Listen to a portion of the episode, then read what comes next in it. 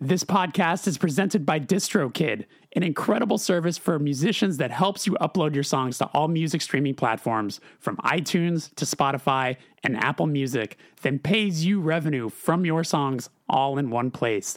They've got a really cool new feature called Splits that allows you to add collaborators so you can pay your co writers and fellow musicians without needing an accountant.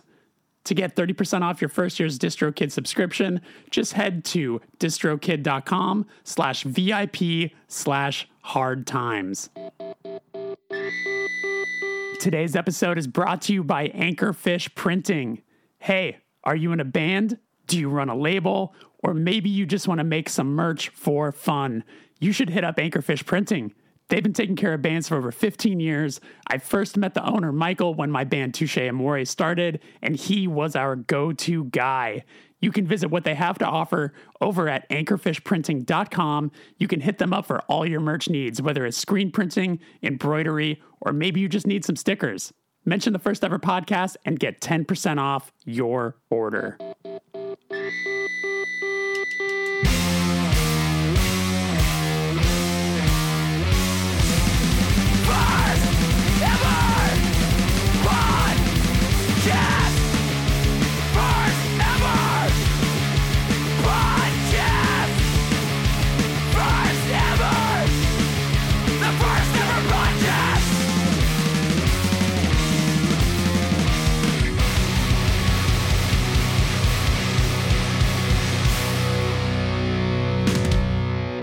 Welcome to the first ever podcast. I am your host, Jeremy Bolm. If this is your first time here, this is a show where I interview artists of all kinds about the first experiences in their art form that led them to where they are today.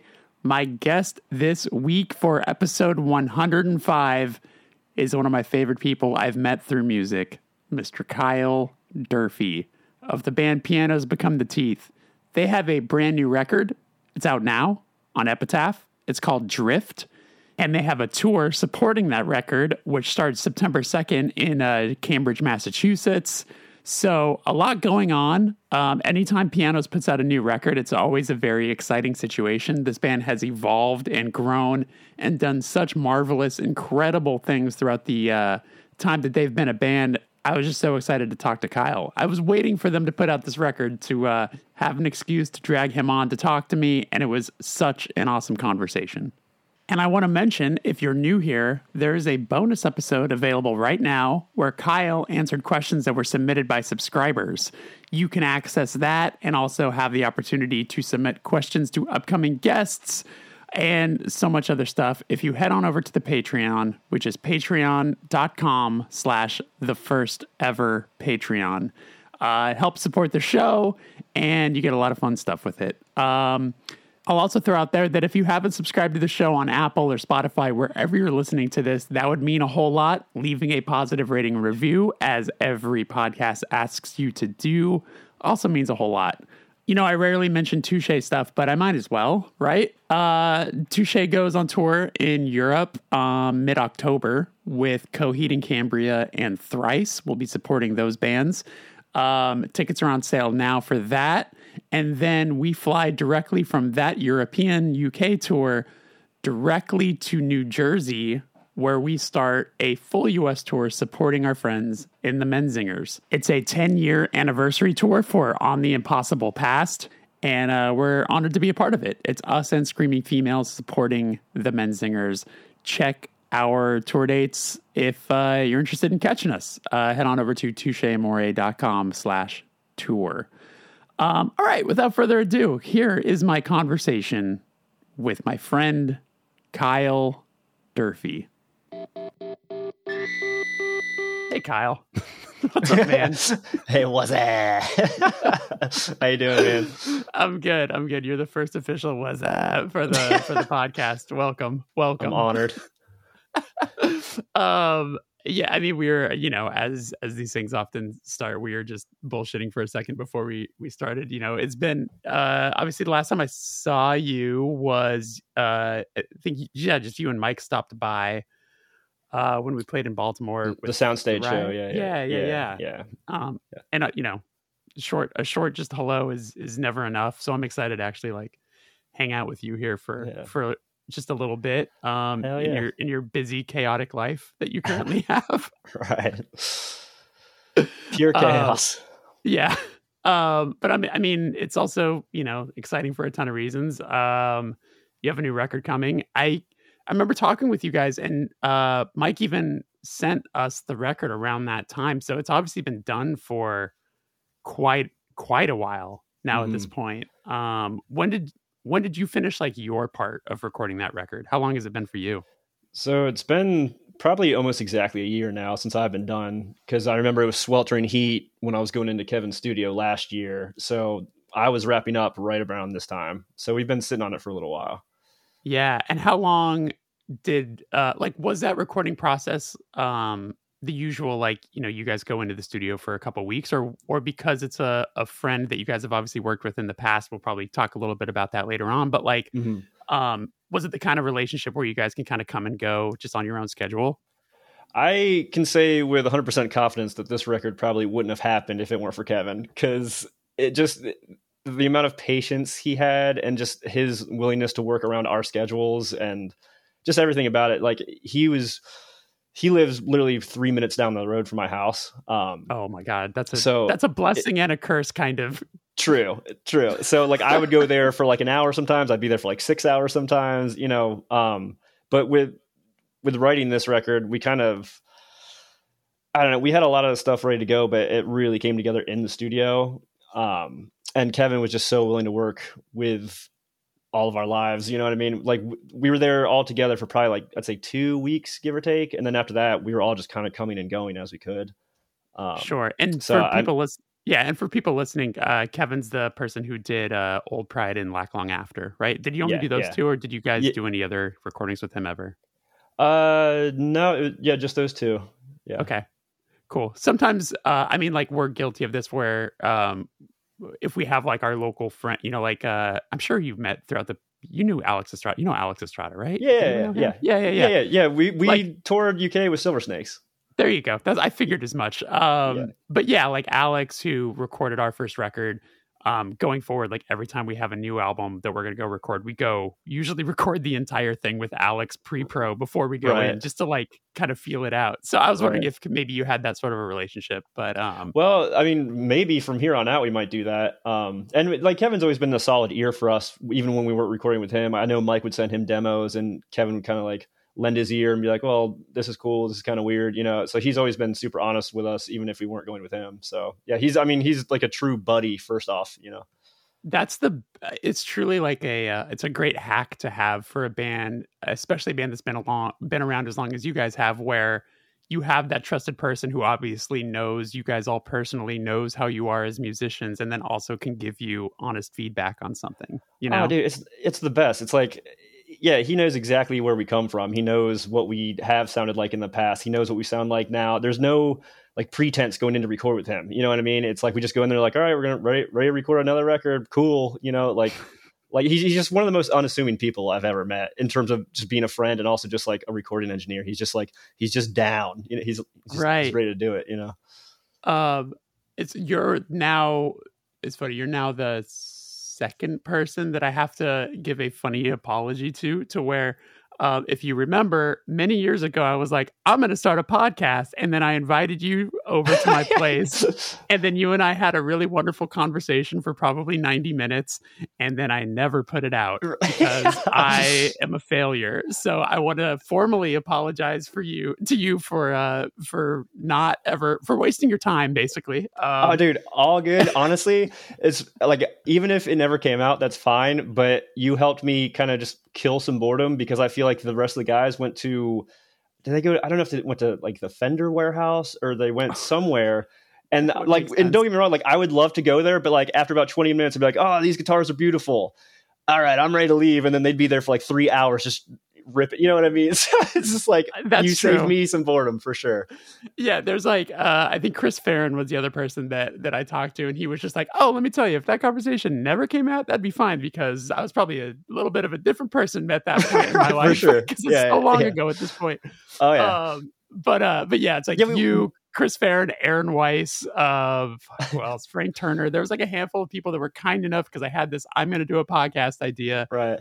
And then, um, oh, Jamie from Title Fight, but my pro I was just like I'm constantly I don't know if you've ever dealt with this or whatever, but like the cart before the horse person where I was like super excited to talk to my friends sure. and like get yeah. this thing going. And then I was like, wait, edit it? That sounds like shit. And I just I tried to start editing it and I realized I'm terrible at it. So I was like Edit what? Yeah. So I so thankfully once, you know, I had the opportunity to do this. Like I thankfully have an editor I can trust who I can pass this off to because I can't be trusted to do something right. that like big of a task. I'm also like I'd Frankenstein it too much because I'd be afraid of every um that I said. So, oh, for sure. Yeah. Well, yeah. listen, it's not where you were, it's where you are now. Look at the podcast now. It's awesome. You're doing I it. I appreciate that. I, this is crazy. I'm like over, you know, this is, I have this listed as episode 109. I, these always come out out of order, but like yeah, it's uh, it's it's certainly been really nice over these last couple of years to do exactly this, like catch up with friends that I haven't, you know, got to see too much in these last bunch of years, and uh, for sure. And you know, there's like I've been saying to friends also, it's like I have this laundry, long laundry list of people that I know I'm going to talk to or I want to talk to, but I have to, I purposely wait for like them to have something sick going on, so it sure, like yeah. works out. So like obviously I've been wanting to have you on the show since it started because you're one of my really, really close friends in this music world. Right. But it took to this point. But I haven't done anything. Out, you guys had to put out a new record. So right, right. So here we are. Here we are. Yeah. Here we are. I'll talk to you um, in, in, another four years. um, so uh, what's also great is I didn't revisit that conversation that we had. So um, I likely forgot some, um, at least a quarter of the stuff that we talked about. So um, so we can start to go over some of that same things and it won't be offensive. Um, cool. Uh, I, you're not from like Baltimore City originally, right? You're kind of from around the, the surrounding area. Yeah. Um, so I'm an army brat. My dad was in the army, so we moved around right. quite a bit when I was younger. But then I moved to Maryland when I was, when I say like six, uh, to a place called Bowie, Maryland. And then when I was like six or seven, we moved to Crofton. So Crofton's kind of in between like it's kind of like central to like Annapolis, DC, and Baltimore, kind of like the three big ones. It's kind of like smack dab in the middle. So from Crofton to Baltimore City, it's like I can be into the city in like half hour, give or take. You know what I mean? Half okay. hour, forty five minutes. Um, but when my parents decided to move back up to upstate Buffalo because they're both from that area, um, I was just like, well, I'm not going to go up there, so I just moved to the nearest city that I was the most comfortable with. You know, it was either for me, it was either Baltimore or DC, and I never really spent too much time in DC, so it was Baltimore. So they moved back up there when you were like like older. So yeah, when I was 20 two, I think my parents moved because my dad got sick and all their right. family was up there. So they went and uh, they had the whole family support system up there. So they moved up there, and then I moved. Yeah, I moved to the city. So that was 2007, I believe, 2006, 2007. Sure. My mind, like I have like oh, the worst memory when it comes to this stuff, but yeah, I'm pretty sure it was around then. Yeah, I feel like I used to have this really sharp callback system. It has completely these last couple oh, years. Yeah. It's just it's gone. Yeah, it's just this is gone. not this is not a steel trap whatsoever. um, but uh, so the, I mean, the first question I usually ask uh, musicians uh, is, uh, when you were young, what was the first thing that you connected with musically that felt like it was yours? Maybe not something that was being played in the house, but something that maybe you found on your own that gave you some sort of maybe sense of identity as a as a younger person. Um, that's a good question. I feel like in general, in terms of getting into like underground music, I was kind of a late bloomer. You know what I mean? Um, I mean, growing up, literally anything yeah, yeah. that you found. Yeah, yeah, yeah. Um, I don't know. I'd say like, like my dad was really into Billy Joel. You know, like all those records. I grew up listening to those. Um, I don't know. Yeah, it was just a lot of just like random stuff. Like my mom, like I grew up in the church because my mom went to church, and she was always into like Steven Curtis Chapman and shit like that. You know what I mean? All the like Twila Paris, all this stuff. So I feel like I grew up listening to all that stuff and like Garth Brooks and all that. And it's like some I dug, some I did not like, but I feel like all of that kind of stuff. I don't know. Like that was always in my periphery. Um, but I feel like I never really found like my own music until um the church I went to is called Mount Oak, and they had like Christian hardcore shows. And my mom would serve like pizza and soda in the back, and we'd go to the shows together. And I, that was probably when I was like I don't know, maybe like 12 or 13. I don't know. But like Okay. Christian Christian hardcore bands would come through. Um, and I'd go to their shows and I'd be like, oh, this is sick. Like I remember seeing like it was like Zao or like Project 86 and like Stavesacre. Do you know you know like all So those like, bi- yeah, like big, yeah, like bigger band. Yeah, they had like this big Holy shit. gymnasium in the church. Yeah, and then they did this thing called Mo Fest, like Mount Oak Fest, and it was out in the field, and they had like huge Christian bands come play. Like like uh, Switchfoot played one year, I think. This is before Wow. they got like like huge, but Sure, like sure. yeah, they did all those sorts of things. So I feel like that kind of opened my world to like more aggressive music and just like different things in general. You know what I mean? Have you have you ever talked to your mom now once you got older to be like, what did you think of those shows? Like, well, I blame her. I'm like, I blame you for me and my taste. You know what I mean? sure. Yeah. but I, I, mean, it's, uh, yeah, all that stuff's all like so it can be so scary for a parent. But I think since it was like framed in a like a religious light, it was okay. You know what I mean? It's like, oh, Of these are like these are weird bands, but like they're Christian, so it's okay. It's like if you only knew, right. But, oh, it's yeah. so funny. Like I was expecting you to say like, oh, it's you know like the local kids who were Christian hardcore bands or, or whatever else. But I love that it was like genuinely like the the top tier of the Christian oh no, hardcore for sure. bands. Yeah, and I, I definitely like in that church. I I met friends who had like older brothers who listened to like hardcore outside of the church, and that's kind of where my journey has led. You know, but um, but yeah, just like that, that's pretty much what I'd say. That's where it started. Yeah, I mean, like I think once a kid discovers, even if they're obviously coming from specifically the Christian world, if they hear Zao, someone around there is going to be like, well, there's some secular bands that you know, if you like Yeah. this, you're gonna like Converge, you're gonna like you know this sort of stuff. Right. Um, what was uh, and it could be anything. What was the first concert you went to? Oh, again, my memory. I, I think it was. It had to have been some like Christian. Like I want to say it was like Steven Chris Chapman, who and I. It was probably at some like random big church in the area or something like that. Um, but and yeah, I don't know. I feel like I went to so many like weird Christian shows like that as my first shows, but like I don't really have memories of them because I didn't care. You know. Um was that something that was like apparent to you early on where you're where you saw like did you feel the difference between what would be considered just like specifically christian and what would be non-christian like is that something that like registered with you very much I think so uh, because it's so.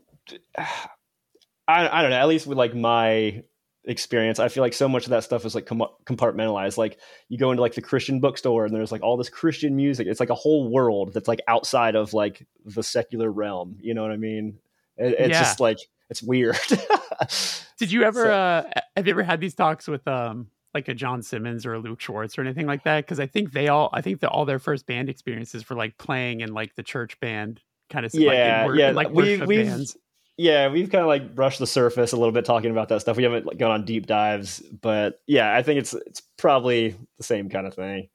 For sure. Yeah. Um did uh I don't know if I know this. Did you ever play or like try to play any instruments before you just were singing in bands? Like did you ever try to play guitar or anything like that? Yeah, I so I got an electric guitar and I could play. And I actually took lessons, and it was like fine. You know, like I didn't really dislike it, but I didn't like take to the guitar immediately. And I was just kind of like I would just try to like play play along with songs. You know what I mean? But I don't know. I never. I feel like I'm just a little bit better at guitar now than I was then. You know, it's just from like dicking around on Mike's guitar when I'm bored. Um, Yeah. but like I actually I played bass in a hardcore band called Counting the Days. They were on um what was that subsidiary subsidiary of um Facedown? It was like Oh. I think it was called Strike First. Um Okay. so they put out a record or two. I um I didn't actually play on the record, but I toured with them. Um just Wow. like close close buddies of mine. You probably met you know, did you meet you met Josh who played bass for pianos, right? Like a long time ago. Did you ever meet him? Oh, maybe I did. Yeah. I apologize. Uh, if okay, I, I, no, there. I yeah. um, I actually I don't know when you would have. Now that I think about it, but yeah, But he sang. Yeah, he sang for Counting the Days. So yeah, so when pianos needed a bass player later, he came in and played bass. We kind of swapped. Um, but yeah, So I'm, I'm not. I, Yeah, so like you was it a thing where like they needed a bass player and you were like, "Well, shit, I want to do this, so I'm going to learn how to play bass cuz I was playing guitar." Like what was the what was the thought process? well, Or how did it go? learn to play bass is very generous. um, it was kind. Of, it's kind of like my buddy Dustin. He played guitar in Counting Days. He he was like we all to like Double T Diner one night, and he was like, "Hey, like we have a record. We're about to do this like two month or like it was like a month and a half long tour with Bruner, and then it was like a month long tour with Looking Forward, like that band X Looking Forward X. Yeah. Um, and they're like, and we don't really have a bass player. Would you like want to be like? Would you want to fill in for these tours? I was like, sure. So like Dustin just came over and like taught me the songs. We ran through it, and that was essentially like the first time I'd ever really played bass. You know. And then after the fact, they asked me to join the band. So I was in the band for like a year, year and a half, and played some shows. And then I was planning on going back to school. They did a European tour, and I was planning on going to school. It didn't end up happening, but I just like I ended up leaving the band. But um, yeah, that was it. But yeah, So- uh, yeah, Is that your was that your first band experience? no, that was my second band. My first band was a band called Cartel Cartel Lover, and it was like, it- yeah, it was That's a good uh, yeah, it was like a mix. It it wasn't good, but it was like we were trying to be. I think like mewithoutYou meets Q and Not U meets like Hot Cross or something. You know, Dude, like- I I, I would have been in that. It- if I you- sure, your- I know you would. It, like it was, If it I was was like in your scene, that's that's you just named three things I really like. for sure. It, um, it didn't sound like any of those bands, but those. Yeah. You might have liked those bands, but did it sound like those bands? Is the Sure. question. yeah so it was just kind of like dancey moody rock kind of not really dancey but like jangly moody rock i don't know um i feel like for my first band ever Sure. could have been way worse but and what did you do in the band?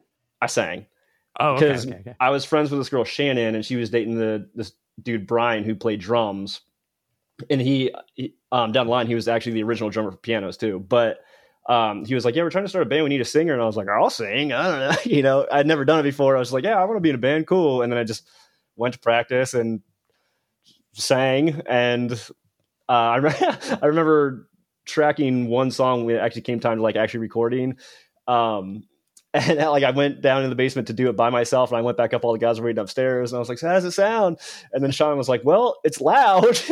Oh, he didn't, that's all he said. So I was like, "All right." Um, but yeah, I don't know. I think gained confidence over the years. You know. Sure. were you just were you just like screaming in the band, or were you like trying to sing, or what was? The, Oh, it, it was the it was just it was like loud, screamy stuff. You know, it was kind of like, like, the Aaron Weiss sort of yell, yell, Yeah. yell talk thing. yeah, yeah, yeah.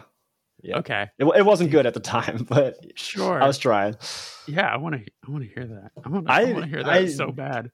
There's got to be. I know for a fact either I or Mike have like a demo CD, and like I still have all my. It's like the one thing that I've kept is like my box of CDs. I don't know why I still have them.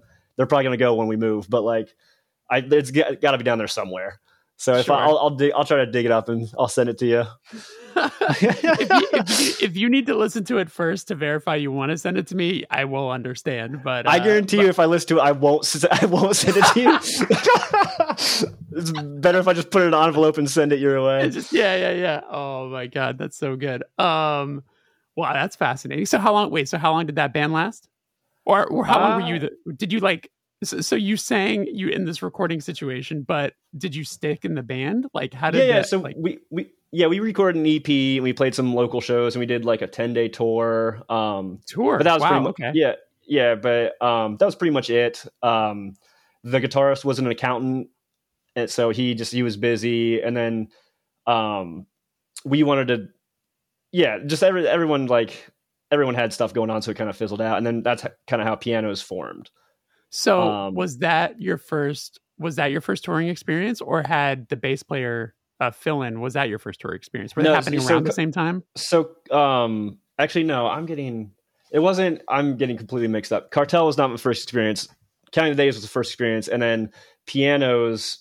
That ten day tour with that, like most of the people from Cartel Cartel were in pianos when we first started, and then we did a ten day Oh, okay. tour. Yeah, sorry. Had- Okay. um, No, you're yeah, fine. but yeah. So after that ten day tour, a couple people realized that like it wasn't really for them, and like the guitarist was an accountant, and then Mike and I and the keyboard player at the time wanted to keep like really pushing it. So we kind of had to have a sit down and be like, are we going to do this or are we not? So the three of us kept going and got new people. Mike, Matt, and I got kept going, and then the other three kind of bowed out. We're still friends with all those guys, Of course. Um, and then yeah, and then the keyboardist left in time, and then it was David, Chad, me, Mike, and then Josh, and then Josh left, and then Zach. So it's been Zach. It's been this lineup since like 2008 or nine, I think now. So sure, quite a while. Yeah, yeah. Um, those first that like first tour experience where like when you get back, it makes people realize like you know what I don't oh, know oh, yeah. that this there's something very um powerful about that and uh it's it's like a part of the it's the silver lining of of uh it's not a great silver lining but it's like it, it is that like do you have this in you to get through this if we were For to sure. do it more and more um right. what are some things that you remember from that first tour experience like is there anything that stands out as like a oh boy that was tough uh it was so long ago now and it was like I, I feel like all of the funny memories are from like later later sure. tours with like Zach and Chad and all them in the band. But I remember, oh god, well there was this band on like Tooth and Nail, uh, and then there were none. Do you remember that band at all? I don't. All right, well, it, they were like a heavy, like as I lay dying kind of band or whatever. Um, but then later they changed to like a weird techno like dance band. I don't know, but I remember they they were doing like a coming home show. They'd just been on tour and they're coming home, and we got added to this show last minute, and then they played, and then we had to play after, and they're like, they're like, yeah, so uh, some band's gonna play after us. I think they're called like Piano. I, I think they're called Jimmy World. Who gives a shit? And they played their last song, and then literally like everybody left except for like the singer's girlfriend and she like was trying to be nice and like watched one like half of a song and then left so oh. it was literally us playing to like an empty room when there was like 500 kids there two seconds ago oh so that was the yeah. highlight of that tour. yeah, didn't didn't do you any favors by saying that. Jesus Christ. Yeah, so uh, pretty, that whole tour was pretty much like not the best show. You you know how it goes, man. It's of the course. same. Yeah, yeah. Um, but it like it is funny how it's like you come home from that and it's like some people like I don't know this is for me, and then the rest of us like oh I love this. You know, it's funny yeah. how it's either like one or the other.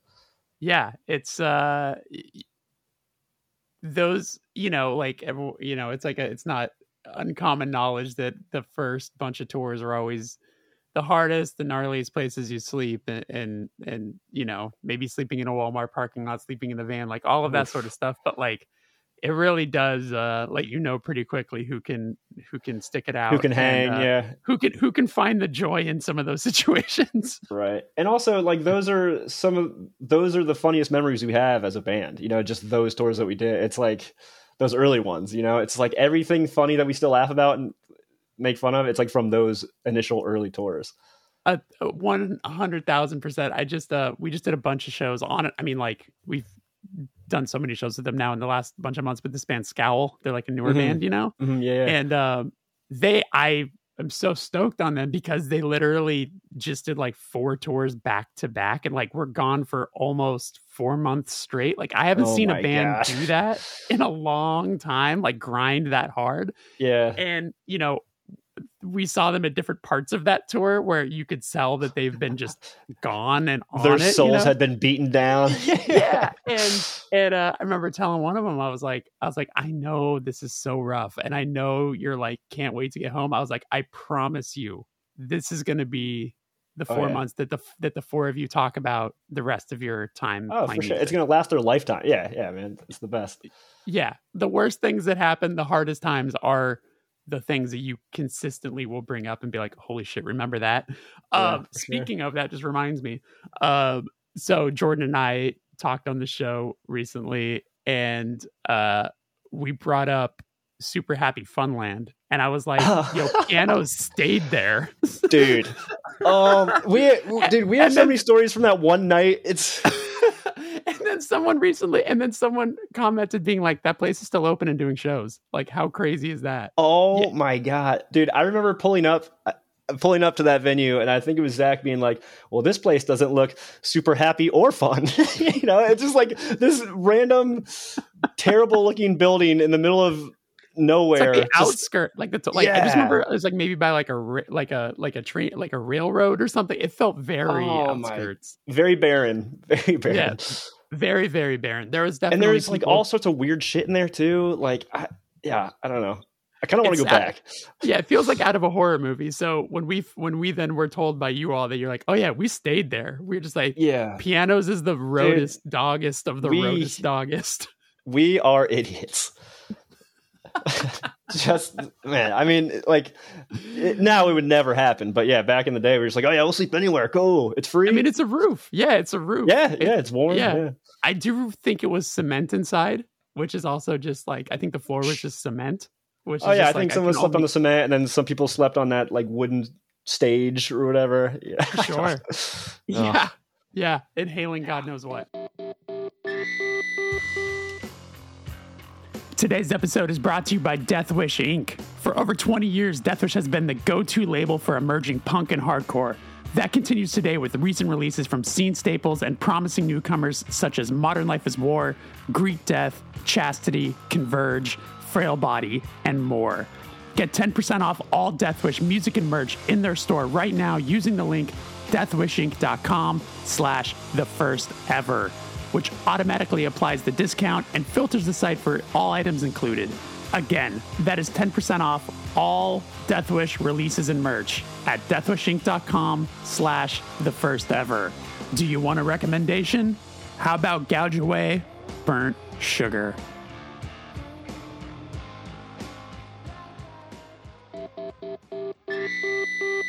So, was your first rec- recording experience doing those vocals when you were told you were loud? Yeah.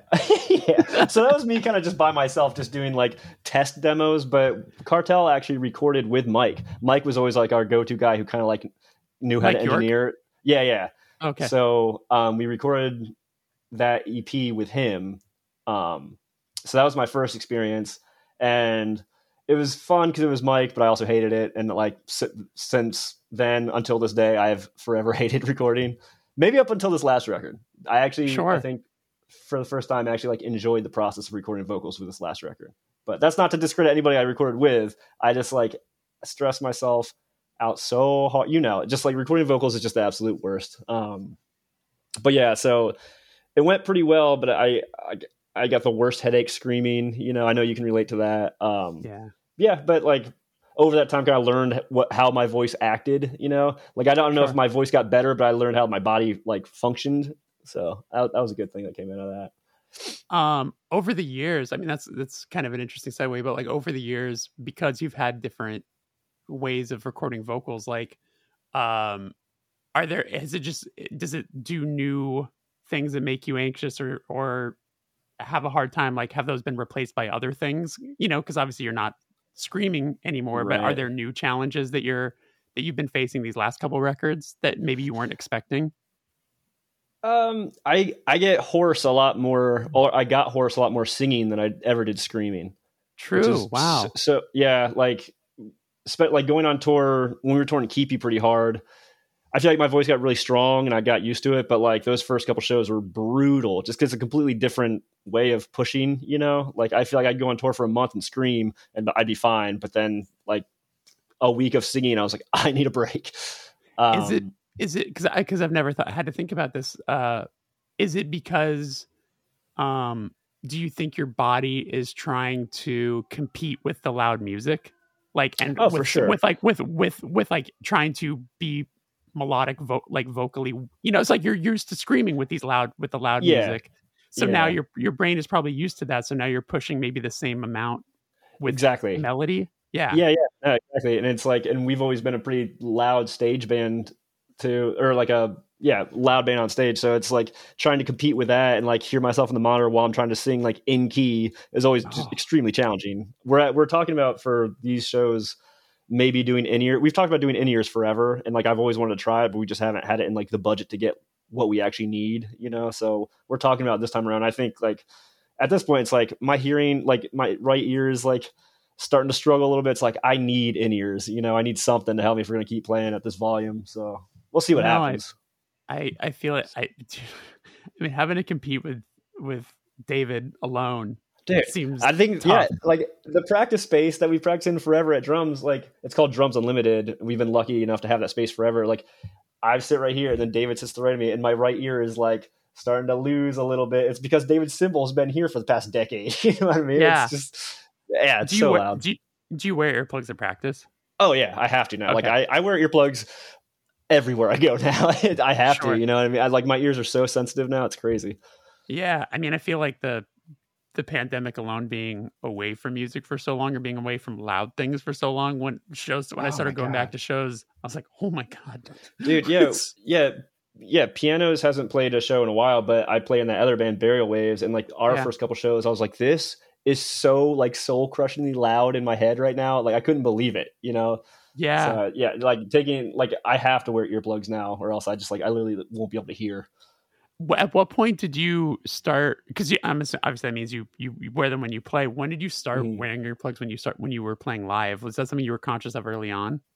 Um i didn't start wearing them until probably until way too late. Uh yeah. probably probably keep you era i started wearing them just just because it's like the frequencies would kind of mess with me too trying to stay in key and stuff like that so honestly it's like when you have earplugs in you can kind of hear your inner monologue a little bit more um, so I don't. Yeah, it always helped me kind of sing in the right register. But yeah, I'd say sure. keep you era. Yeah.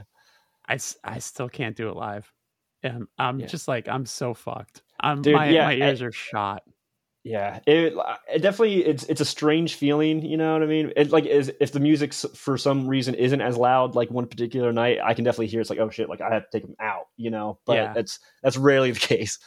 So, uh, what maybe we covered it. What was the what was the first show you ever played, and what band was that with?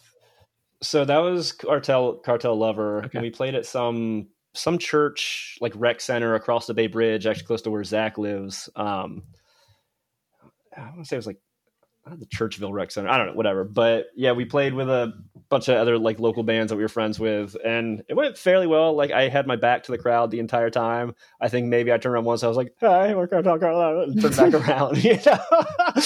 um, but yeah, and then I feel like honestly, for probably a few more years after that, I kind of had my back to the crowd the entire time. But that's that's it's the upside of uh of it's it's a it's a great defense mechanism to be like no man i like screamo. It it, it awards me the opportunity to play with my back to you and right. it's what you're supposed to do. Yeah. Yeah let me let me hide my severe anxiety you know? Yeah.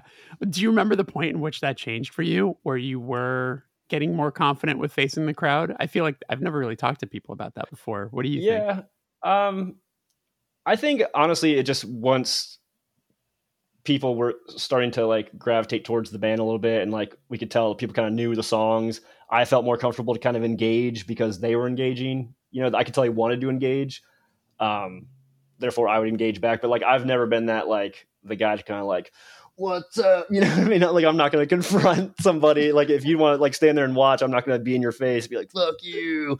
You know i just that i'm like it's that's fun to watch sometimes, but like I'm not yeah. that guy. We're not that band. Um, oh, if anything, God. I if anything, I haven't engaged as much as I probably could have. You know what I mean? When we are playing heavier stuff, but Kyle, nothing. there's nothing in the world that I would like more than for your new stage persona for this new record in particular, for you guys to come out and just be like, "What's up, motherfuckers?" Dude, new record, new me. What the fuck is up? this song's called Genevieve. you know, yeah. Uh, it's funny. George, uh, I think we even talked about it on his episode, but George from Deafheaven, um, they went on tour with Lamb. It was like them, Lamb of God, and uh, and like Power Trip or something many years ago. And um, obviously, it's like their quite different than Lamb of God. And like, you know, they sort of had their reputation where, you know, there was like the whole like, oh, they're fake metal, like all that all that sort of shit. Yeah, yeah, yeah. So they went out being like, you know, we're just gonna give it our all and and everything like that. But uh but I think it was Randy Blythe was like was like, oh, they love it when you call him motherfucker like whatever. So George on that tour just developed this like "What's up?" and just the crowd ate it up, and he was like, and then just all of a sudden the audience was down with us. Just they loved Hell to yeah. called a motherfucker. I guess. I'm back it. Yeah, yeah. Um, so when when it sounds so when pianos first started was the idea for it to kind of be like a side project or something like because it was sharing members like what do you remember what the thought process there was uh, I don't really remember. I remember pianos was supposed to be like the main thing because pianos had started a little bit. It was at the same time as I was in Counting the Days, so I was I did that tour while I was in pianos. Um, but pianos was always supposed to be the focus. Okay. Okay. And uh I was stoked. I was able I found the the music for the for that first demo and I was like really taken back by the other track like the fact that there's like an 11 minute like post rock song on it. Are you talking about Saltwater? No, no, there's like What a you- what are you talking- 2000 there's a the 2007 2007 demo. It's just two songs. Um I would love if you have if unless there's the internet Wait, is it- something wrong. It's uh I- there's a demo that was on a CDR. It has uh that song I'm talking it- about is All Children Make Mistakes. All children make like- mistakes. Okay, yeah, yeah, Yeah. yeah. Okay, It's got it's like an 11 minute like post rock song. yeah. I dude, like I this- Go ahead. I vaguely remember that song. like, I'd have to listen to it again. You know, it's, I don't yeah. think there's vocals. I mean, I was I saw how long it was, so I was like skipping through it, but I was like, this is just like a beautiful post rock song, and it's like wild that you had that so early on, and then Right. that then you know a lot of those elements came a lot more prominent in the music you were making later on. But it was interesting to hear that on a 2007 demo. Yeah. Um, I think the initial goal with pianos when we started out was to be like a heavy, like explosions in the sky or something like that. You know what I mean? Like super, super mel- super melodic with like whatever vocals on top of it. I think that was the initial plan. And then it, I mean, obviously it morphed into what it is and what it became. Um, but yeah, I think it was always, it was always about being like really, really melodic in the very beginning. Sure, because yeah, it's that a lot, song. of, in lot the, of tremolo.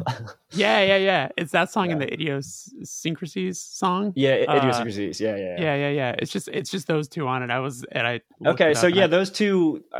I'm pretty sure that both those are on our first EP. It's called Saltwater. right. Um, yeah, yeah. Okay, cool. Um, yeah, it's oh, so that's right. ago the- yeah, those those so two songs are on Saltwater. Yeah, they're in the yeah, middle yeah. there. Do you know if they're different recordings or if those would would have been the same recordings? Uh, Like, did you re-record those songs? I'm putting you right on the Pro- spotlight right now. probably. And Mike's probably Yeah. just like, no, we didn't, dude. like, I really don't. I truly, my memory when it comes to that kind of stuff is so, so poor. Like, I'm such a luddite too when it comes to like recording and all. The, you know, I just like I don't remember it. I don't like. Uh, yeah, Sure, I get it. Zach So- has such a good memory when it comes to that stuff. He would be able to answer these questions like that. Um. Well, then let's let's talk about. So, uh, you did Saltwater then. So let's pretend they were this. Just for the sake of conversation, we'll just pretend they're the same session. Uh, Okay. Those were with uh someone named Alex Champagne. Um, yeah. So okay. yeah, that, that was our buddy Alex. He he had had free access to the reco- recording studio at UMBC College um, in Maryland. So he, I think we th- threw him a little cash and he'd record those for us. And then Mike went to the same college, and then he kind of took the reins, recording other stuff down the line, like demos for other records, stuff like that. Okay.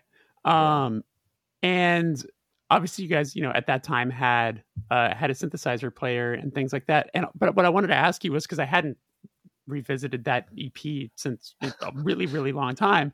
Why But I not?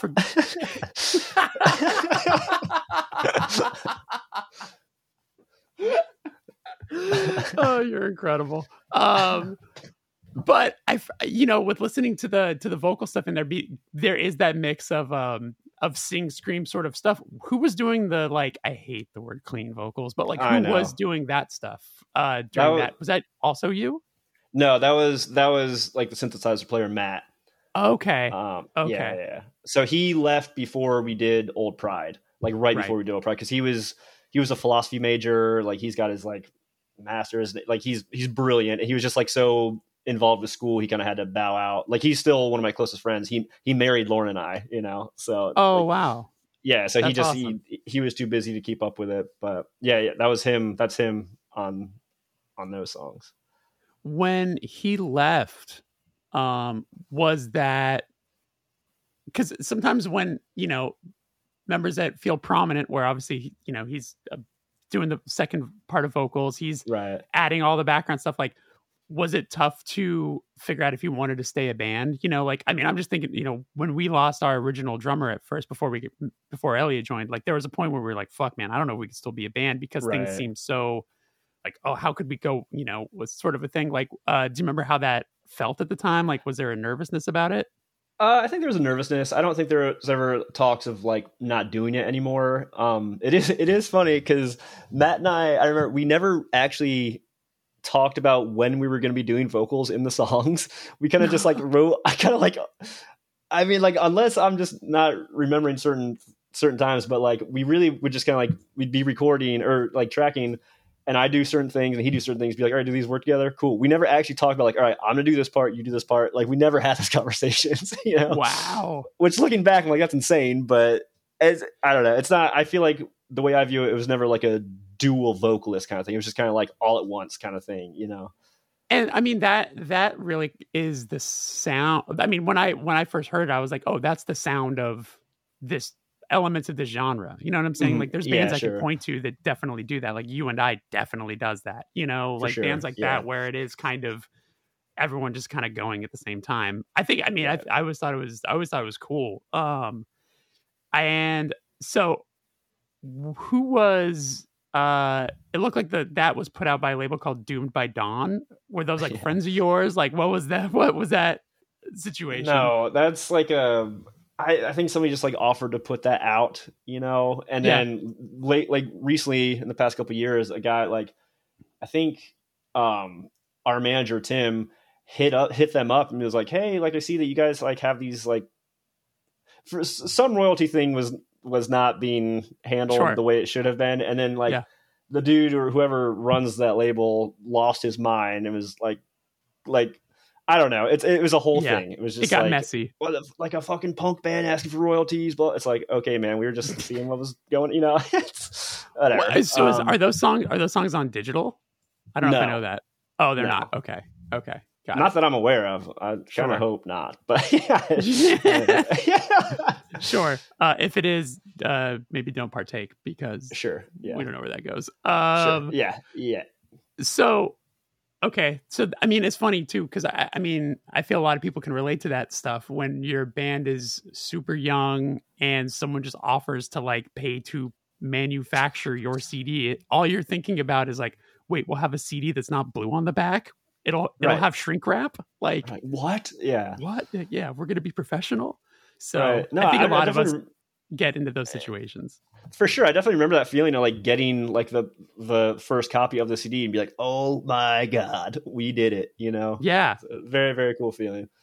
Um and then i know was the was that split seven inch around the same time as old pride or was that around the time of saltwater? Uh that was right after saltwater. Is that split with ezra joyce? Um, right. and that, yeah that was like in between saltwater and old pride yeah okay if i if and, i'm yeah. And that looked like that was put out on a label from uh, from Massachusetts. It did I you know when I look at like their catalog, it was like a lot of definite like East Coast screamo stuff and, and everything else. Like, did they did they just like the Saltwater EP and hit you up to put something? I think so. Or? Yeah, I think it, like our we were buddies with that band Ezra Joyce, and they were I think they were from Jersey, if I remember correctly. Mm-hmm. And they're just kind of like, hey, like I think it was kind of like they they might have known that person who wanted to put it out, and like, well, let's do a split. We're like, okay, yeah, I think that's how it worked out. Um, were you guys, uh, were any of you guys like big vinyl people? Like, was it an exciting thing to get something on vinyl for the first time? It was cool. We're we were definitely. I don't think any of us were really like vinyl guys, you yeah. know. Um, but yeah, it was very cool to just have anything pressed that any our music pressed on anything was was amazing. It still is. You know, I still get stoked anytime we get anything new to like see it in front of me. It's amazing. Yeah, it's a it's it's definitely a really special feeling. I mean, I feel like when you're a band that comes from the genre that that our two bands come from, like especially getting like a like something like a split seven inch the first time, you're like, oh my god, yeah. like this is legitimate yeah. kind of a thing. Yeah, for um, sure. Uh, and then I didn't realize that uh that Old Pride also had a label originally at first that I was unaware of that before Top Shelf took it over called like Blackjack or something or Black no, Jaw. What was it? Blackjaw. Black, Black, Blackjaw. So Blackjaw was a label run by Dustin and Josh who played in Counting the Days. Um, oh, like they had started okay. a label. So and they like they put out this other band called Sawhorse that was like a local like instrumental kind of like Godspeedy band. Um, and they put out I want to say they put out like the Counting the Days vinyl and then they put out Old Pride CDs, um, and they probably did a couple other things too. But yeah, it was really just like friends looking to help bands they liked out, you know. Yeah, and that's when your relationship uh, with Kevin started. And mm-hmm. or I'm assuming is that where your relationship with him started? Like, did you know him leading up to recording that record, or is that where you met? Uh, yeah. So we met Kevin for like with Old Pride. He had done he had recorded a lot of like local bands in the area. Um, I'm sure some that you probably would have heard of. Um, but yeah, Old Pride was our first experience with him, and he had a studio downtown. Um, yeah, and that was our first like legit actual like studio experience. Sure. How long did you? I don't know if I know this. How long were you guys? How long did it take you guys to record that record? Do you remember? Say like ten days, I think. Okay. Um, yeah, I'm pretty sure it was ten days. Um, it like we went in, tracked everything like piece by piece, you know, and I did vocals last, and um, yeah, I remember like that was pretty intense. I remember um, I remember throwing up in the studio just because I was like screaming so hard. Like I, I, remember we were recording Cripples, and I walked out, and I was just kind of like walking to the control room, just bent over, and just spewed right on the floor.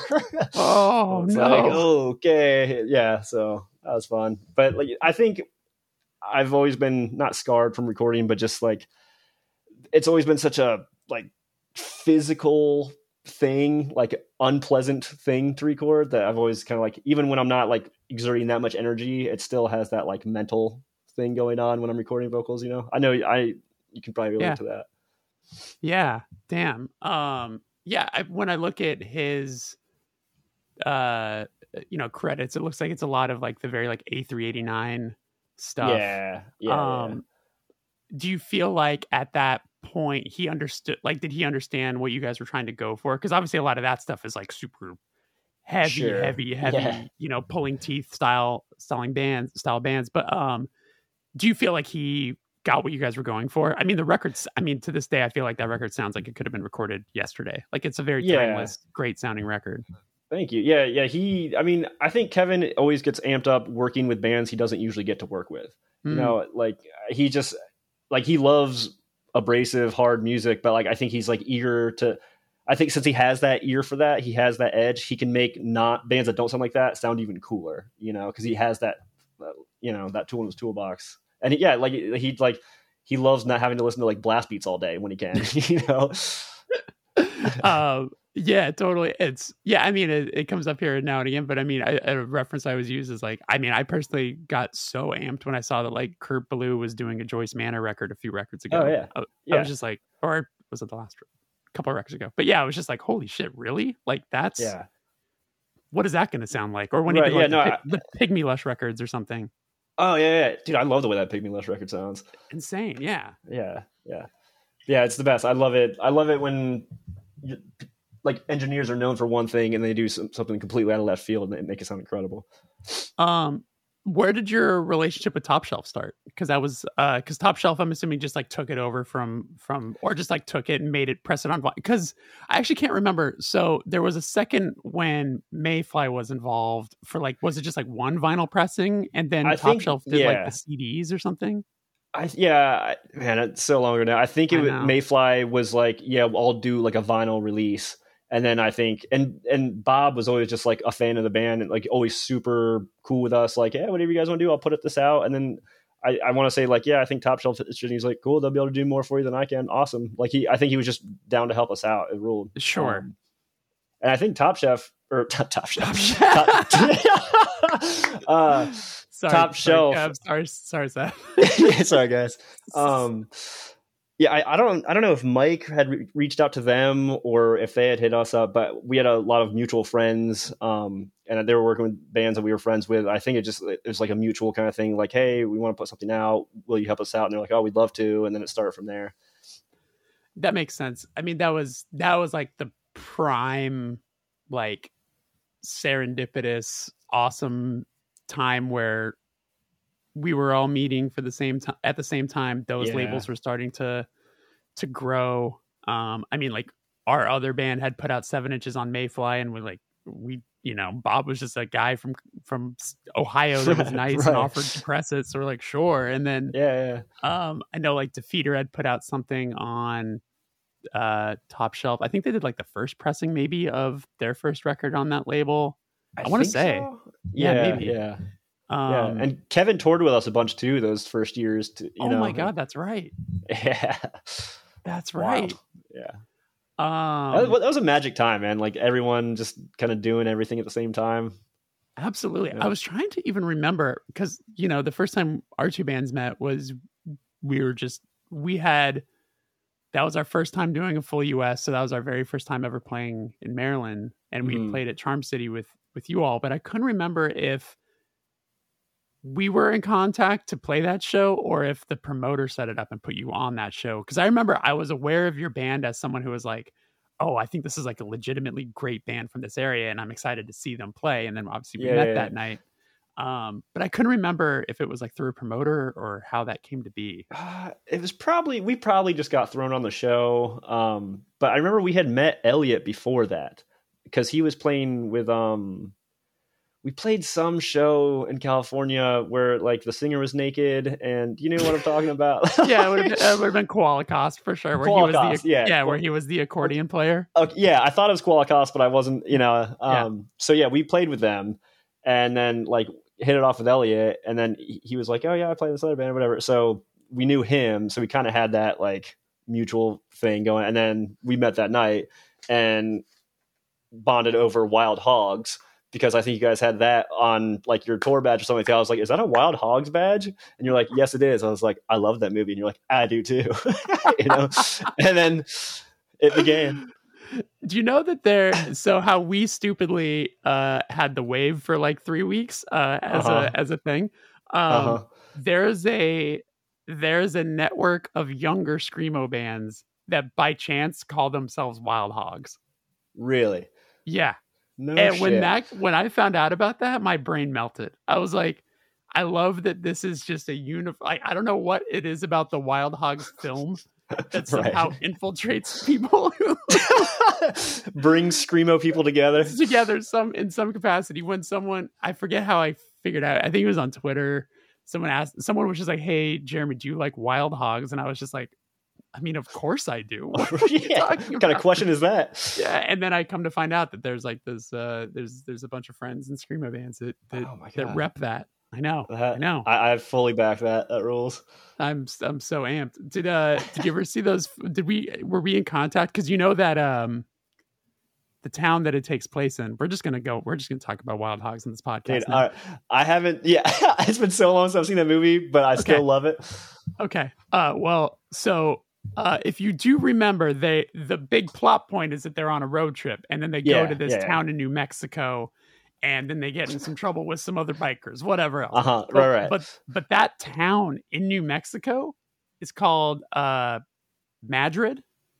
okay. It exists. And we went out of our way to drive through it on a tour once because that's what you do in the in when you have more time than you should. Uh, sure. we drove through it, and I'm not kidding you. The entire town is a museum to wild hogs. Like No it's shit. it's legitimately the actual film locations. Like Oh the bars God. that like the bar that they eat or drink at is like a gift shop. Um, Yes. I I definitely have a wild hogs hat and a wild hog shirt from that location. We were blown away. So I'm so Oh glad that, that movie is somehow keeping up the uh the tourist industry. I mean, also so good. Was, this was 10 years ago. I hope Right, that yeah, they're yeah, still yeah. doing that. But Right. at the time, very exciting. Everyone visit Madrid, New Mexico. No, our next family vacation. Boom. Boom. Yeah. Um so uh yeah, you guys did the what was your guys what was like the first um pianos like full US tour? Do you remember when that was? Would that have been I'm assuming that would have been in support of old of old pride probably and it would have been a DIY tour probably. Yeah, yeah, it was definitely a DIY tour, and I want to say it was like two and a half, three weeks, something like that. Kind that of. would have been when you played with Elliot, right? Yeah. Um, maybe it was a little bit longer. Maybe that was the second one because I remember we did a couple on Old Pride. Um, one went out down to like Texas area, like, and then one went out to the West Coast. Um, I think we might have only gotten to the West Coast on Old Pride maybe once, maybe twice, but not not a lot. And then with the lack, we definitely hit it hard. I was trying to remember uh what was the first like support tour you guys did for like maybe like a maybe like a maybe not necessarily like a bigger but or you know what I'm saying like was it was there what was the first band that like took you guys out? Yeah, I'm trying to trying to think. I really Did you guys ever do like a Thursday tour? I can't remember. We Or- we've played shows with them. We never did like a tour with them. Yeah. Um, trying to think of like a band that was a little bigger than us that took us out. I really can't, Can't remember. I, don't- I I feel like a lot of those tours were like they weren't like headliners, but like it was just kind of like bills that were thrown together because it was such a DIY tour. You know, we're playing Yeah, with yeah, yeah. Like, I remember Um, playing with like Native, you know, a handful of Oh, yeah. times. Um, but we weren't like on tour together. We were just like playing shows and Yeah. you know, you know how it is. It's like there's all these bands at the same time. Let's cross paths in Nebraska or something. You know, so I feel like a lot of the shows were just like that. Yeah. Yeah, that makes sense. Um and then Again, this is making me feel so fried, dude. I really can't remember these tours. I, mean, I remember just- being on tour, but like I can't remember like the specifics. You know? Yeah, yeah, yeah. No, I believe me. I, I uh, this. There's certain interviews where I'm like, I'm so sorry. I'm just here to challenge things Oh, sure. from. yeah, from 15 no. years ago. Yeah, you're good. Um, it's not like you have uh children and a whole life that you uh have replaced these Right. with. Right. Yeah, Uh, maybe maybe if I got more than like six hours of sleep a night, you know, Yeah. to remember better. Um. Did uh. So how much? How soon after you guys were starting to tour and stuff like that did you guys start writing Lack Long After? Like, w- do you remember what any of that process was? Uh, I think after we were done touring, like our last, like our final tour was on Old Pride. I think we started writing pretty immediately, Okay. um, just to like get the next one going. Um, but it didn't because I I can't remember if Old Pride came out. Like I think Top Shelf released it in like 2009. I think like Yes. Blackjaw had put it at 2009. Okay, I think Black Blackjaw actually put out in like 2008. I want to say, but then Okay. Top Shelf put it out, and then yeah, Lat came out. I think we started writing like early 2009, and then uh, Lat came out. I want to say like late 2011. So like we pretty much just like wrote the record, recorded, and then when the record came out, like started touring again on it. That's probably Sure. the fastest turnaround we've ever had on like a tour record tour. Like we we haven't done that since, you know. Uh, But we were all just like young and dumb and had the time, you know. So yeah, man. You look at the output of a. I mean, a lot of us back. I mean, we would we for years would be like, set you know seven inch bunch of tours LP split seven inches LP split seven inches LP like every other Right. year. You know what I'm saying? Right. Now it's like I can't fathom taking- doing that now. It'd be, Oh my God. crazy. Yeah. now we're taking three or four years between Yeah, records. oh, yeah. Like, ugh. yeah. It's tough. It's tough. Um, how much? I don't know if I know this. Um, obviously, the subject matter of Lack Long After loss of uh, of a parent and everything. How much of that music was written before you started writing lyrics? And like, did you have like a lot of song, like a lot of songs to write over when you were doing that? Um, Um, I don't know. With that one, I I feel like usually in general, like broadly speaking, I usually have like I I'm usually just writing all the time. You know, like writing ideas down, and then I kind of like pick and choose what I like. I kind of like group stuff together, what kind of has the same vibe for me, and I use those things and kind of see what works for the song. So yeah, but I I feel like I vividly remember for lack. I feel like it kind of just like I was just writing just kind of came out, and I kind of left things I edited stuff, of course, but I, I feel like that is probably my most untouched record in terms of lyrics and like editing, just because it's like, and they I, we had most of the music written, and then I kind of just came in and like did vocals over it. But like, yeah, I vividly remember, even, like I still remember lines. I'm just like, ah, is this too like,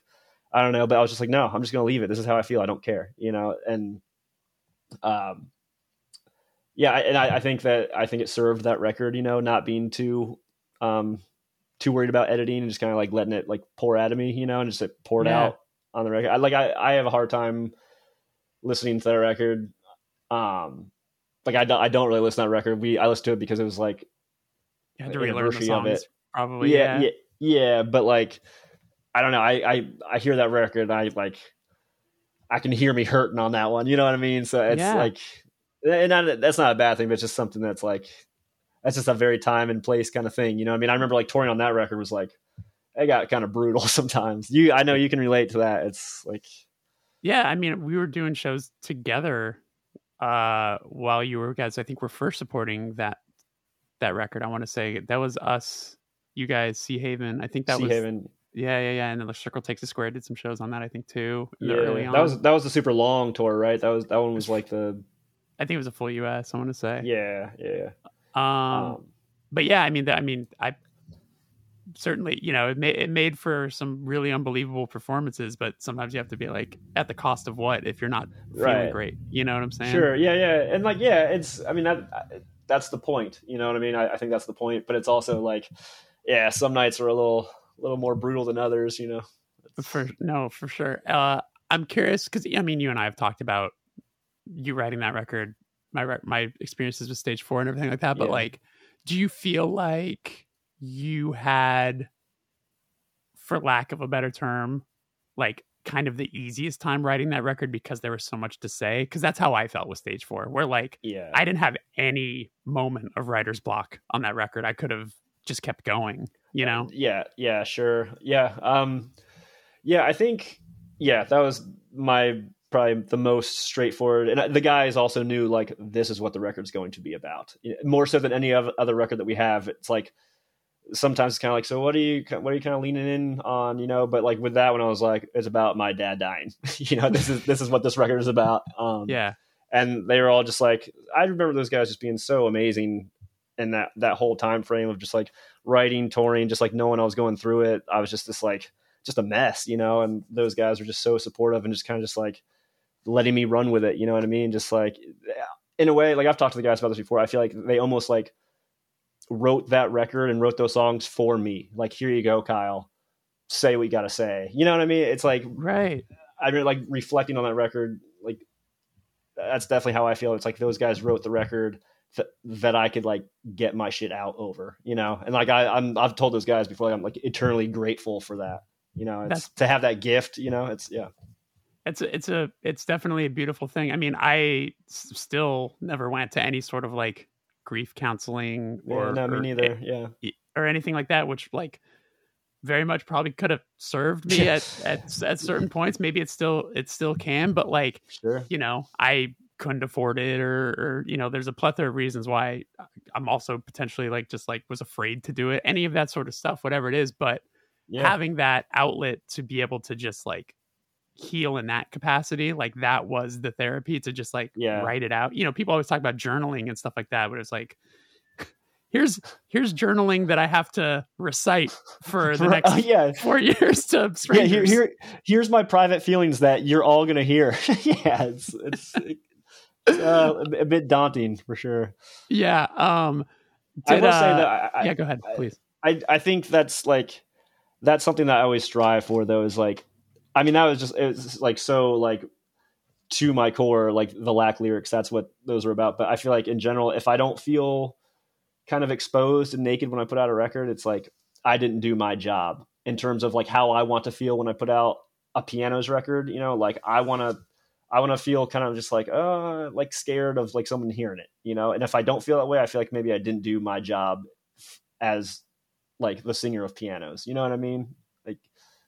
Like, in terms, perfect like sense. for for me, for how I feel, it's like if I don't feel like incredibly vulnerable for people to hear this, then like I didn't work hard enough on the record.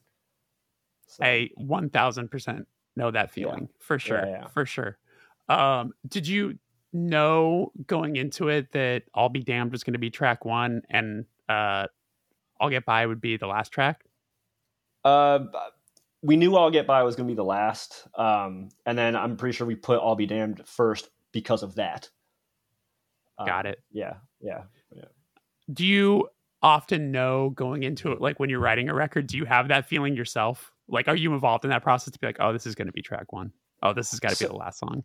Yeah, so we're always we always kind of when we write it, we always know like, oh, that's the last song. You know, we always just know. Um, and then we always have one song that's like one of the first ones that we write. That's like when we're done pretty much writing, and we have all these other songs. Like, do we still like that song? You know, and we always have to like sit and talk about it. It's like, oh no, we're just tired of it, but it's still good. Um, yeah. but in terms of track listing, it's always been kind of like, kind of like democratic. With this last record, Drift, it was very like, um, there's a lot of intention to like, like attention to detail and like the track listing like had to be kind of like this song runs with this song lyrically and musically. This song runs with this song. You know, it, like I I was pretty vocal in the track listing on this record more so than any of the other ones. I, I gotta say, people, uh, I don't know. Actually, I'm not when does the actual record come out? It's in August. It's this month, right? August 26th. We play North Carolina the night it comes out, and then we play Ottobar the next night. And I'm so glad that we don't play Ottobar the first night. um, okay, well, I'm going to make sure this comes out this month so it can it can okay. complement the the record release. But awesome. Um, yeah, I'm pretty sure it's the 26th. Yeah. So, you know, that's something that I was so taken by when when I heard the record is that like it does feel like it almost doesn't feel like an album. It feels like an experience because it is. Mm. It almost feels like a like a uh, like an art installation or something where it does feel like this moving sort of thing where the songs do go into one another. Um, you don't really know which direction the songs are going to go. You're often surprised in the directions that they do go. Mm. Um, it seemed like a very interesting record to write. Yeah, it was. It was a doozy. Uh, we so we would hole up in uh, Mike's uncle's cabin in um, Virginia, and we just kind of go on writing trips because it's like we're all so busy. We're all like grown ass men. You know, it's like hard for us to like get together every week and write. You know, so we have to like make a we have to plan trips to go away and be together, and we just go hang out in the woods and write. Um, we actually had like a whole bunch of songs that we scrapped because the vibe wasn't right, like the timing wasn't good, um, and we kind of essentially started started over, and that's how all these songs came about. And we just like I don't know. Yeah, we just like deconstructed songs. We had ideas and we kind of like what works with this, what works with this, and then it really came together in the studio. But yeah, it, it was it was challenging to write for sure. And that like that that like you said, that is the point. It's like for me, start to finish, it's kind of just like one piece. You know, it's like to take a song out of it, it kind of seems weird to me. I mean, I'm it's biased, like hard to but, pick, it's like hard to pick a single for a record like yeah, this. I can imagine. Yeah, yeah. So, but yeah, we wanted to just have like a a feeling to it. You put it on, and it's just like okay, kind of just like that. That's why the whole. That's why the record. I mean, for a lot of reasons, but the record's called Drift because it's like to me, it feels like kind of just like drifting in this like kind of like drifting in this water, and it's like kind of in a daydream. You know what I mean? It's just like you're you're fo- like you're focused, but you're not. You don't know what you're focusing on, kind of thing. I, I don't know. It's hard yeah. to put into words, but no, yeah, I get it. We definitely want a feeling with this record. I hope. I love that hope we got that, you know. Yeah, I think you did. I think you did. I'm excited for people to get to all hear it. Um, people would probably uh, be mad at me for not bringing up uh, our split seven inch together. Yeah, like, sure. you, two, you two assholes are talking. And you're not going to bring that up. Um, so, uh, you know, that was really exciting for us to do um, with you guys because you know you guys have always been one of our favorite bands. You know, I think I think we consciously or subconsciously like are often inspired by what you guys are doing. You know, you guys have always kind of been that yeah, band for us, and, and, vice versa. Absolutely. Oh, that's awesome. Um, okay, so um, with our split seven inch, yeah, it was like it was like the most exciting thing to do. Um, I feel like that was a really cool transition point, whether we were super conscious of it or not. For both of our bands, we're like, obviously, you that was your first time doing that kind of vocals, and then mm-hmm. for us, that was our first time writing a song that wasn't like 90 seconds long. Um, right. So like it's it's I look at that record as like a or that seven inch as like a really cool um crossroads for both of our. I I, I fully believe. Yeah, I fully agree with that. Like that to me, that's kind of what that split symbolizes in terms of like our band. At least like that was kind of like a turning point. You know what I mean? Like like I mean, obviously it's like an audible change, but it's also just like the way our band kind of function and what we were trying to do. Like I, yeah, that split to me was like a very distinct, like, okay, yeah, like something different now. And I remember just how exciting it was to see everybody completely embrace what you guys were doing. And I remember being incredibly jealous because I was like, this, oh, this not only not only is this guy the most handsome person, but he can sing too, you bastard. Whatever. Um, so uh, I don't know if I've ever told you this story. Um, I don't know if it's been on the podcast before. Maybe it has, but um, so the first time that we ever played, started to play Gravity live, mm-hmm. was um, on tour, or from what I remember, it was before it was out. Was on tour with Rise Against in Europe, where we were playing these like arenas, right? Yeah, yeah. So no we're like, we're like, no one here knows who we are. Anyway, Wait, you hadn't played it. You hadn't played it before that. No, so because we hadn't the seven inch wasn't out yet. So Oh, you're so okay. All right. Yeah, yeah, okay, yeah. So right, like right. we had maybe we had recorded it, but it was coming out soon, whatever it is. But okay, we were like, we're on the support tour. We're first to three. No one here knows who the fuck we are anyway. You know, so like let's just open with the song because it starts with a punk beat and we're opening for Rise Against. Like and it's melodic and whatever. So let's just do it. No brainer. Yeah. No yeah, this will totally make sense. So um I remember I'll never forget we were in um Prague and we we had played uh, we went to the merch. I went. I was selling merch at the table. Um, that was like the funniest thing where you're like, okay, tonight we played in front of potentially ten thousand people, uh-huh. and we did two hundred dollars in merch. right, we're doing great. We're doing right. great. Um, but I remember this guy comes up to the merch table and does the thing where he's kind of looking left, looking right. He's got his head shaking. He's looking at all of our merch. Then he looks up to me. I'm not going to do the accent, but he looks uh-huh. up to me and he says, You played a new song tonight. And I said, Yes, we did. Yeah, that was a new one. And he goes, He's bobbing his head and he's still looking at our merch. And he goes, It's longer than your usual songs. And I go, That's true. It, yeah. To this date, this yeah. is that's the longest right. song we've ever written. and then he's still looking. And then he looks up at me and he goes, Wasn't good. And then just walked Oof. away.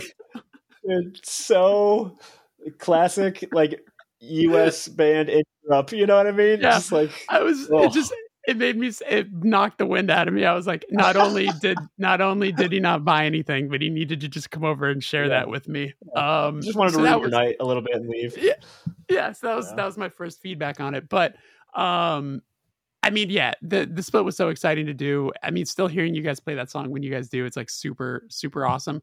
I think you and I in the past had talked about the conscious choice for you to go that direction and um correct me if I'm wrong, was your mindset sort of like these guys keep getting, you know, better and better at what they're doing like I feel like I need to step my game up with them and like do something different?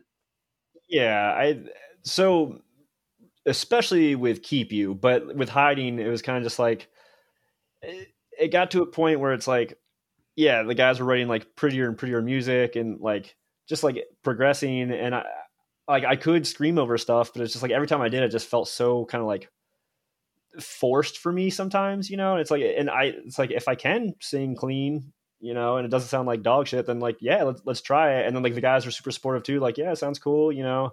But especially like after that when you started working on keep you with those songs they're just like so just like those songs are just like straight up like to me just like indie rock songs you know what i mean and so like yeah. certain parts i was like i remember like trying super abrasive vocals and it was just like there's certain parts like what am i doing like i'm like i feel like i'm like making the song completely not what it needs to be right now and like sure. the guys were in agreement just like this song is like not really a heavy song why don't you just make it like why don't you be melodic you know, so they were encouraging, and I like I was kind of like at that point touring all the time on the lack, and I was just kind of like tired of like shredding my voice all the time. You know what I mean? It's like if I can sing, I'm gonna try this. You know, and yeah, luckily, you know, it worked out. But totally, and that, but it's, it's funny now. A little side note: it's like now that I'm not playing shows all the time.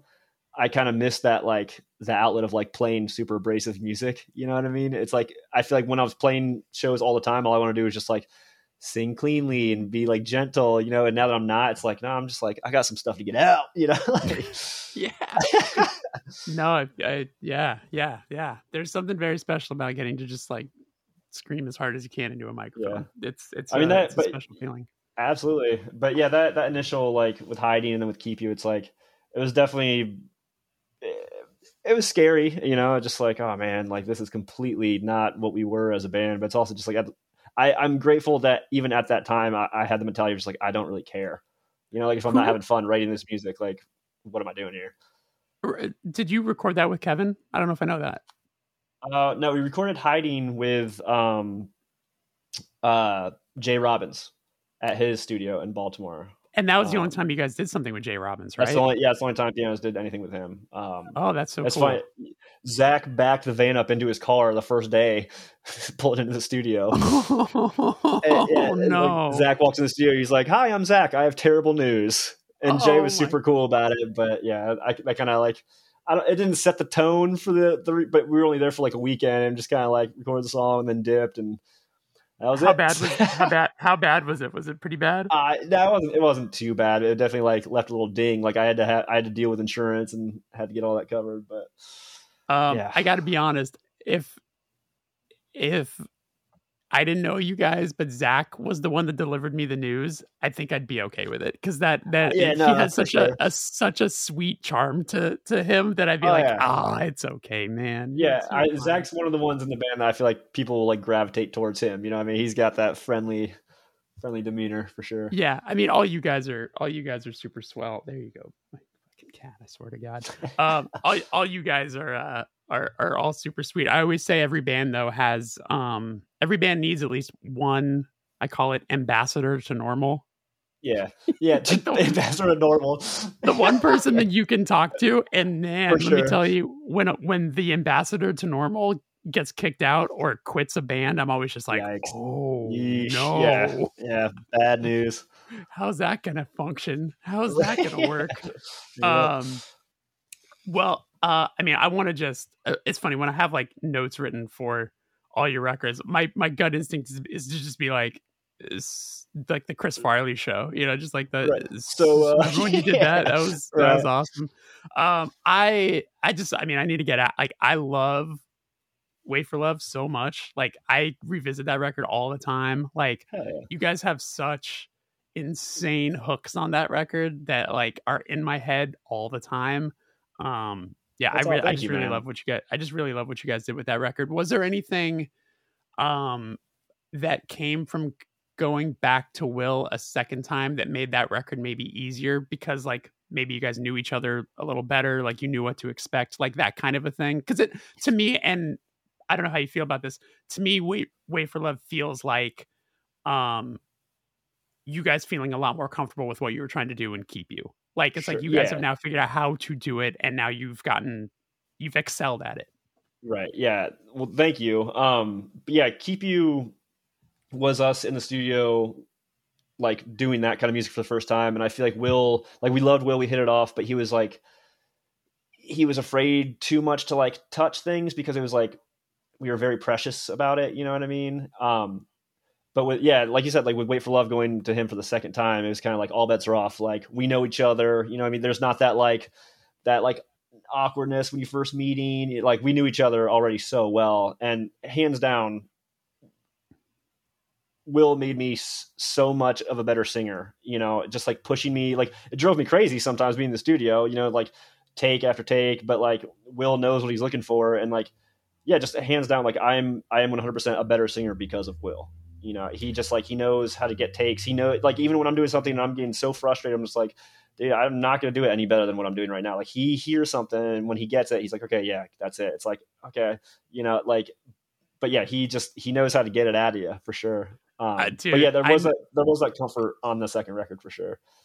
Dude, I know that feeling so so much. I mentioned uh, Alex. Uh, so when we would do pre-pro and like record the record with him, usually before we're going to the Yeah, to the next yeah. person, Alex has like perfect pitch. So Yeah. like I'll be trying, you know, that must that's my be first time- nice. Yeah, tell me about it.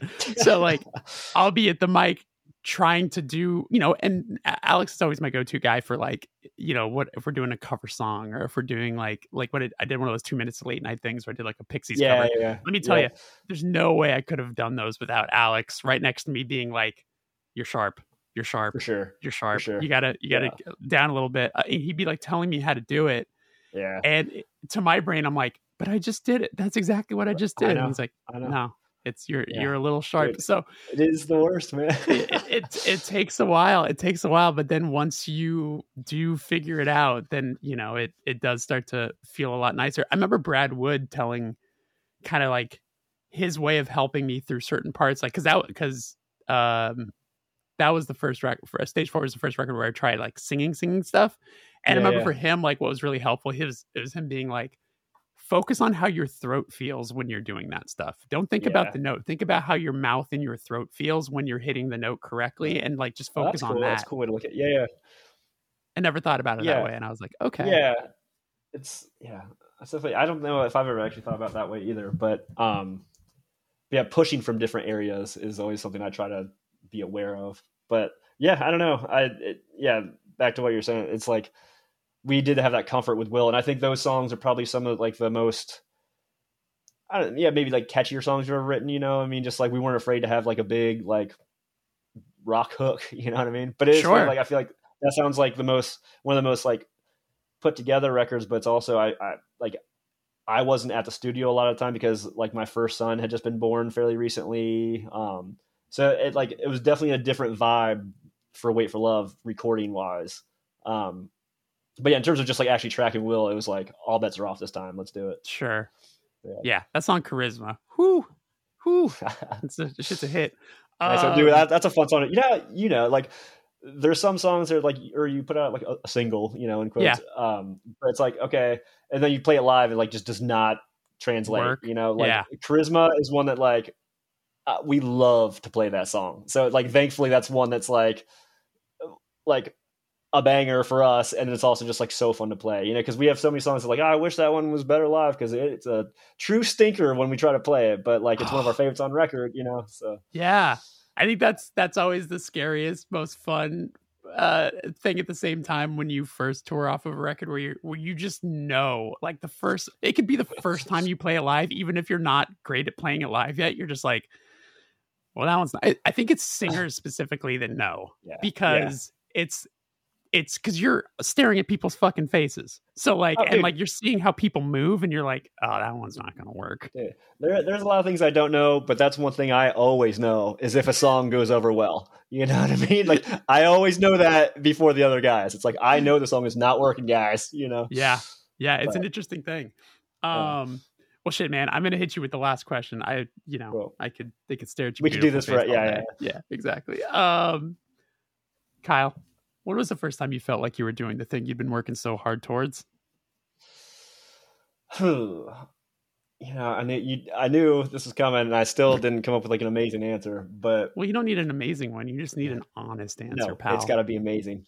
Um, I think honestly, just it kind of hit me when we became not just like a local Baltimore band. We became kind of like a band that was doing things, and then we'd come back to Baltimore and play shows, and we'd like sell out the Ottobar. Um, I think just like I think selling out the Ottobar and having people go insane and having all of our friends there and family members, and then like playing soundstage and selling that out, and just like in our hometown, just like I, to me that was always kind of like there's always you know we've been a band forever it's like there's these like tiers that you get to you get to and it's like you always do these amazing things but for me it was always just like hometown show people are here they want to see it. I think for me that was just like oh yeah like we're doing it you know? Um yeah. yeah so that yeah that, that's my answer. And I, I my second answer would be like doing that first headline tour with gates and loma and just like having people come out and like a couple sold out shows you know it's like all right this is our tour and people are here and singing along like that's just like that'll never be lost on me you know because to me it's like i just we've never been a huge band, but just like the fact that the people are there and want to see us, you know, just like always to me, that's like, oh, there's people here. This is amazing, you know. yeah, yeah. There's so. there's that feeling that is uh, that will never go away as like a headliner to where. Oh, like I, dude, I'm I, terrified takes, to do these shows. Yeah, yeah, dude. It takes me back to being in like you know ninth grade doing pay to play shows or whatever it is, oh where like yeah. where or whatever you're doing, where like I'm always looking behind the curtain and be like, is anyone here? yeah, did yeah. anyone leave? Or, you know, sure, it's that man, feeling every single time. It doesn't go away. Yeah. um, I'd be remiss to not uh, get this out there. I think my other a- favorite aspect of the journey that you guys have gone on musically is, though I know I've talked to him and he says it's it's it's gotten harder throughout the records, but I love hearing what David comes up with drum wise over yeah. the music that you guys have been making these last couple records because dude is obviously like could be playing in like the craziest metal band oh, ever. Oh, dude. I mean, and, I like, yeah. I, I, yeah, he's David is just an ultimate beast. Like I, I mean, I'm by like he's one of my best friends. Like I love him to death. He is the best drummer that I know, but eh, he's just like he's nothing but taste. You know what I mean? Like the songs that he, the, the stuff that he comes up with, especially for this new record, I was just like, dude, this is just like so tasteful and so like reserved and so like I, yeah, I, I I could talk about that for hours. It's just like just watching He's him do his thing. I'm just like, oh my god, dude. You know, I feel that way about everybody in the band, you know. But it, yeah, but David sure. is just yeah. like, dude, yeah, yeah, yeah. I mean, that goes doesn't even need to be said. But like, yeah, watching David do these things, it's like, dude, you are just like a musical beast. Yeah. Yeah. I, I it's hard to take your eyes off of him when he's playing because Yeah, you're just like sure. he's there's certain drummers that it's like I love a drummer that hits hard and he hits so fucking hard. He I sure love does. like like he's got like I like he's like a uh like de- very different style but like in the same boat as like a Ricky from mewithoutYou where it's like there's so much swagger in what he's doing that you're just like Jesus man like Yeah. uh, I it's it's fascinating to watch and just yeah what he comes up with over the music that you guys have been making it's like it's so tasteful yeah. and I, I completely agree. Yeah. and man, because it could be real not tasteful for a drummer who's used to playing super hard stuff to do, you know what I'm Oh, saying? for Like there could be overcompensation, there can be a ton Yeah. of things that can go wrong.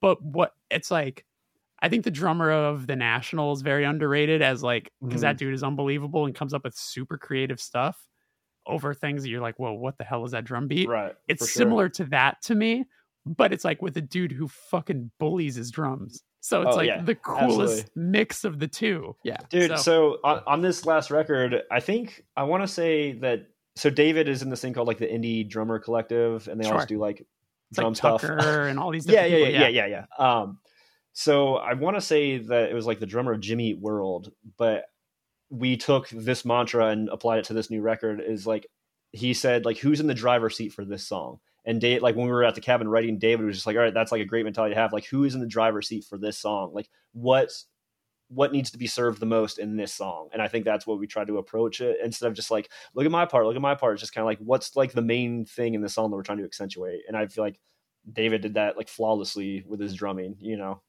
That's just like accentuating what needed to be accentuated yeah brilliant. I love that.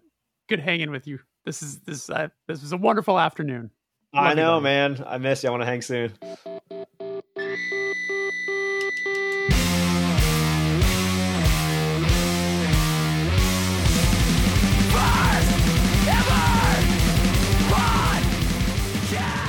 And that is our show. Thank you so much to Kyle for coming on and thank you for listening. Reminder there's a bonus episode where Kyle answered questions that were submitted by subscribers, which is available right now if you head on over to patreon.com slash the first ever Patreon.